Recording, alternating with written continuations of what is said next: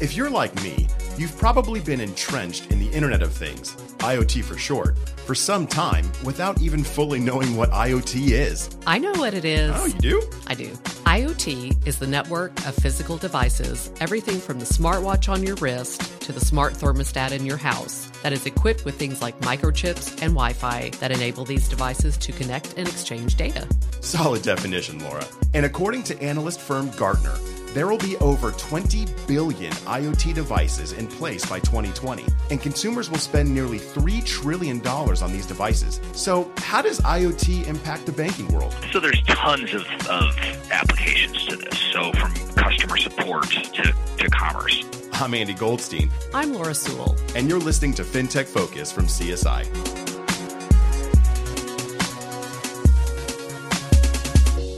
According to an article our guest wrote for BAI Banking Strategies, tokenization is arguably the strongest defense against card not present fraud. And it's also a major driving force behind the commercial success and popularity of IoT. Here to educate us on tokenization and IoT is Matt Herron, CSI's product manager of payment analytics. Thanks for coming on the show, Matt. Thanks for having me. First things first, what is tokenization and why is it so important in the digital payments landscape? Think of tokenization uh, like a replacement for static information. Uh, so instead of having a single piece of information that is used in a multitude of ways, uh, you assign tokens uh, to various entities who receive them. So tokenization really has a, a plethora of security applications across numerous industries, not just payments. Uh, from a payments perspective, the idea would be to remove static information from the ecosystem and create a sort of walled garden around any entity that receives payment data. Uh, that way, if any one weak entity in the chain or there's one uh, merchant or, or some aspect of the ecosystem has a problem, it won't be able to impact all the others. Uh, the information that they've received is only good at their location in a specific manner, um, ideally for just that moment in time.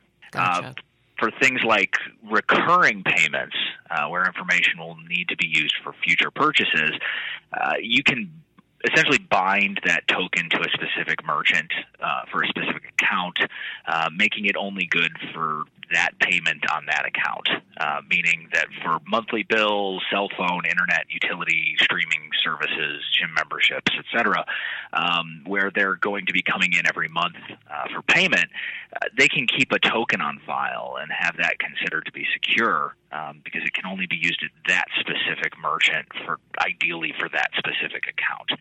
Uh, so if that merchant was to experience a breach of some type, they're not going to be able to take that information and go to some place like Walmart.com or iTunes to commit fraud. Uh, essentially, the information becomes worthless to steal from a fraud perspective. Okay, so it sounds like the ability to be able to tie that token to an account or a merchant that seems to to me to be why tokenization is the driving force behind the ability to even have IoT. Is that right? Absolutely. You know, the the idea that that Internet of Things with all these devices, they're they're primi- primarily low cost, produced overseas. Um, I personally have very little confidence in their security. Uh, so the old Internet of Things is a vast, essentially a wild frontier uh, that has shown itself thus far to really be about tinkering and proving what is possible rather than being about traditional security. Uh, so as more and more of these vice, devices start to have the ability to make purchases and become mechanisms for payment, uh, it's then critical that we find a way to facilitate this change in a secure manner. Um, you know, my argument, I frankly, it's happening either way whether we do it in a secure manner or not. Um, you know, many estimates by 2020 have as you know somewhere between 40 and 50 billion devices will be connected to the internet. Uh, so whether we facilitate a secure ecosystem in this space or not, it's it's probably going to be done. Uh, so people are going to be sharing payment data with these devices. Uh, so then it becomes incumbent upon us to make sure that if, if this is going to happen and the world is heading in this direction, uh, we need to create a, a process that that makes it to where we don't need to worry as much about individual security of each of these devices because the information we're giving them is, is tokenized. Okay, so uh, that said, and I think we may touch on the security of IoT here in a bit, but kind of going back to the the principles of tokenization. What are your recommendations for financial institutions who want to implement tokenization? If, if this is a, a, a better way to prevent card not present fraud and it, it just has a little bit more of a what seems to be like a security cushion over EMV, how can financial institutions implement this technology? Well, so like any major change, uh, you know, this stuff is going to, is going to take time. Um, okay. Many banks have been so focused on the transition to EMV, they're not really they've not really had an opportunity to kind of wrap their heads around tokenization. Um, but likewise, we're not really making it easy for them as an industry. Uh, we have this situation where Visa and Mastercard have spent tens of millions of dollars on setting up an ecosystem that they then decided to waive all costs associated with it, uh, basically giving it away for free. That should tell you something about how critical they see this to the future security of card payments. And, and if you believe that, um, it then becomes something that you should want all financial institutions to be able to do. Uh, so, from my perspective, it's incumbent upon all processors and, and merchants and, and everyone involved to facilitate that uh, the price of this um, is, is reasonable and no one is priced out of this space. Um, you know, today at CSI, we have 36% of our financial institutions set up with tokenization because we made it a one very low implementation fee for setting it up with the networks. Um, and we include all digital wallets available at that price. Uh, also, on top of that, we actually set up the projects on behalf of our institutions. So, you know, if you've never done this before, uh, this kind of project can seem extremely daunting. Right. Uh, whereas if you've done it several times and you you develop a process, uh, it can be pretty straightforward. Uh, so our approach is basically to have our banks complete the paperwork up front, and then we handle the rest. Uh, and our adoption rate shows how effective you know that approach can be. You're listening to FinTech Focus. We're talking with Matt Herron, CSI's product manager of payment analytics, about the effects of tokenization and the Internet of Things on the future of payments. Turning back to IoT, can you explain for us, Matt, in layman's terms, how a payment through an IoT device works? Say I drive up to a gas station, pump my gas, and I want to pay with my car. How does that process work? The transmission mechanism uh, can vary. Uh, oftentimes it's NFC, so contactless. Uh, it can also be a traditional card not present credential in which information is exchanged via the internet. So that would be uh, like on a Echo device or a Google Home device. Um, there's multitudes of, of transmission mechanisms that, that can be done.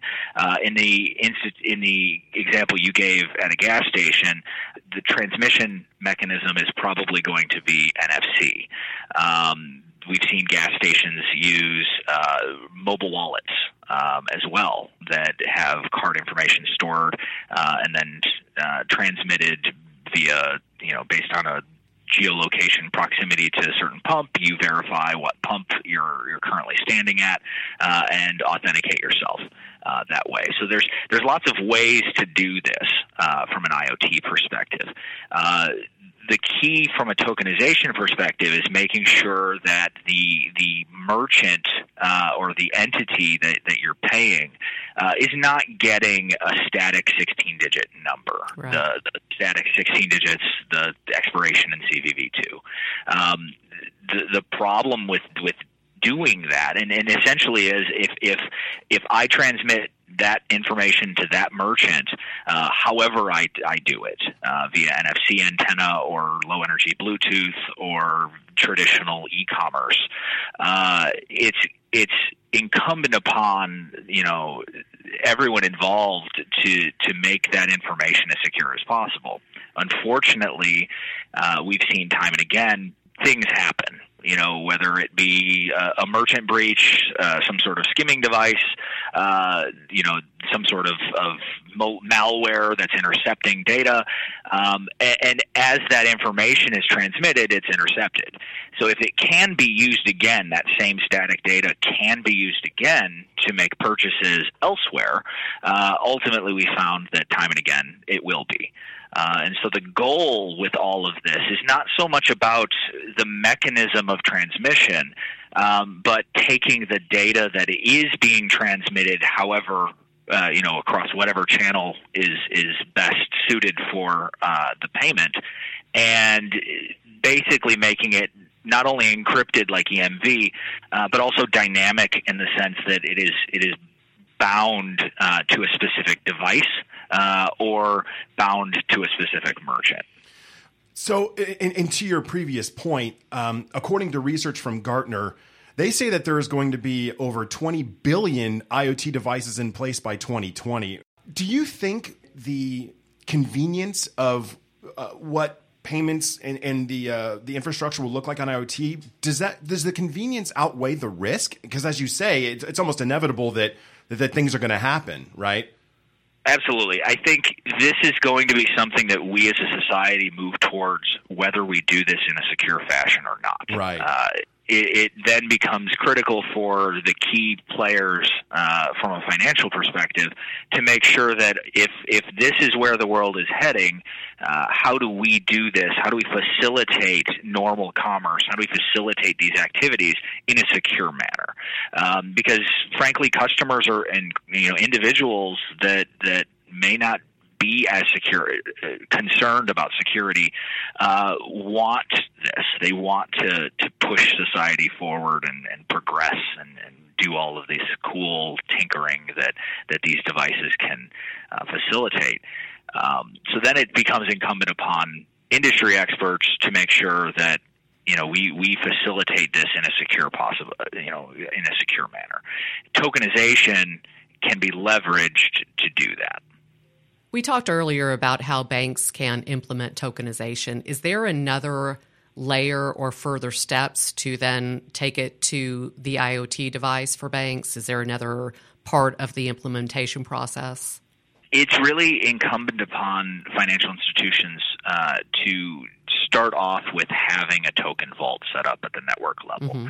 Uh, then, beyond that, it will be mostly about uh, what those various entities will be able to support. So, if they want to support traditional card payments, uh, the marketplace has really started moving away from kind of direct bilateral arrangements. You know, I, as entity of a digital or I as an offerer of a digital wallet, uh, will contract not only with Visa and Mastercard and other networks, uh, but also with you as a direct financial institution. Uh, that seems to be shifting away, and I think that's a good thing. Uh, we're we're moving towards more of a space where uh, you create this boilerplate language. Uh, everyone agrees to play by these rules, and as long as everyone agrees to play by these rules, everyone can play in this space. And so uh, the the arrangement will be directly between the issuers and the network, and the merchants uh, or you know acceptors of, of tokenized payments uh, will also and, and, digital wallet offerings will also agree uh, to the same terms and have a direct relationship with the network. So we're we're kind of seeing the networks in the card space become sort of the the mediators of this. Uh, they're the facilitators of all of this, um, and so they're setting the standards. They're you know writing up the terms that the issuers uh, agree to, uh, but then also the digital wallet and merchants that that leverage uh, the tokens uh, agree to as well. So there's no need necessarily for a direct bilateral, uh, and that's if we want this to take off and we want this to to bridge out to the thousands of, of merchants and vendors that exist out there, that's the kind of world we're going to need. We're going to need uh, less one to one relationships with everyone involved because that can get very cumbersome very quickly uh, and will ultimately just slow down this entire process. Uh, we we basically want to create a sandbox that everyone agrees to play by a certain set of rules, and as long as you agree to play by those rules, you can play in the sandbox. Speaking of playing in the sandbox, from the customer perspective, How do you think the advent of IoT impacts the relationship between a customer and his or her financial institution? Well, so there's tons of, of applications to this. So from customer support to, to commerce. Uh, cars, for example, are almost certainly the next frontier as payments mechanisms. So parking, gas pumps, highway tolls, fast food, carry out. Uh, I think the applications there are pretty apparent. Um, with financial institutions, it, it then becomes, you know, something about even natural language machine learning protocols and how they're reshaping the way individuals interact with organizations. Uh, so Google Duplex was recently announced. Um, it showed a, a, ton of potential for machine learning based systems to interact with humans in a seemingly natural way. Uh, things like Apple Business Chat are also something that I think will reshape commerce. Um, the ability to basically have a conversation in iMessage to set appointments, ask general questions, uh, even buy products or services is something that I think is definitely going to there's going to be more of uh, in coming years. In certain segments, like the community banking area, uh, it becomes about embracing aspects of this while maintaining your service oriented culture. Uh, I think a community bank should be all in on tokenization and the improved customer experiences that it can facilitate. Uh, but that doesn't necessarily rem- mean removing people from the equation. Uh, automation's great, ex- except when it isn't. Uh, people still like feeling as though they have a connection to an organization. Yes. Uh, so chatbots and things like that uh, while they're not going to give the customer, you know, the, you don't want to give your customer the feeling of they're being disintermediated from your bank. Uh, bigger institutions, they basically have to do this stuff. Uh, their size and scale essentially demand it. Um, but at the community level, I think the focus is still on experience. Uh, and so that while that often means better technology, uh, in some ways it means using technology to improve efficiency in other ways so that the people have more time to do what they're best at. Uh, so it's more of a hybrid ecosystem. Well, Matt, we appreciate you taking the time to come on the show and uh, educate us about IoT and tokenization. Thank you so much. Thank you. We'll be right back after this. Technology, integration, experience. All three play an integral role in your bank's ability to meet customer expectations. At CSI Customer Experience 2018, we'll examine the many ways in which these aspects of fintech and regtech drive your bank forward. Join us September 11th through the 13th for informative breakout sessions on everything from P2P payments to cybersecurity, as well as engaging keynote presentations and the opportunity to network with hundreds of your peers. Save your spot for CX18 today at csiconf.com. That's C S I C O N F.com We'll see you in Dallas.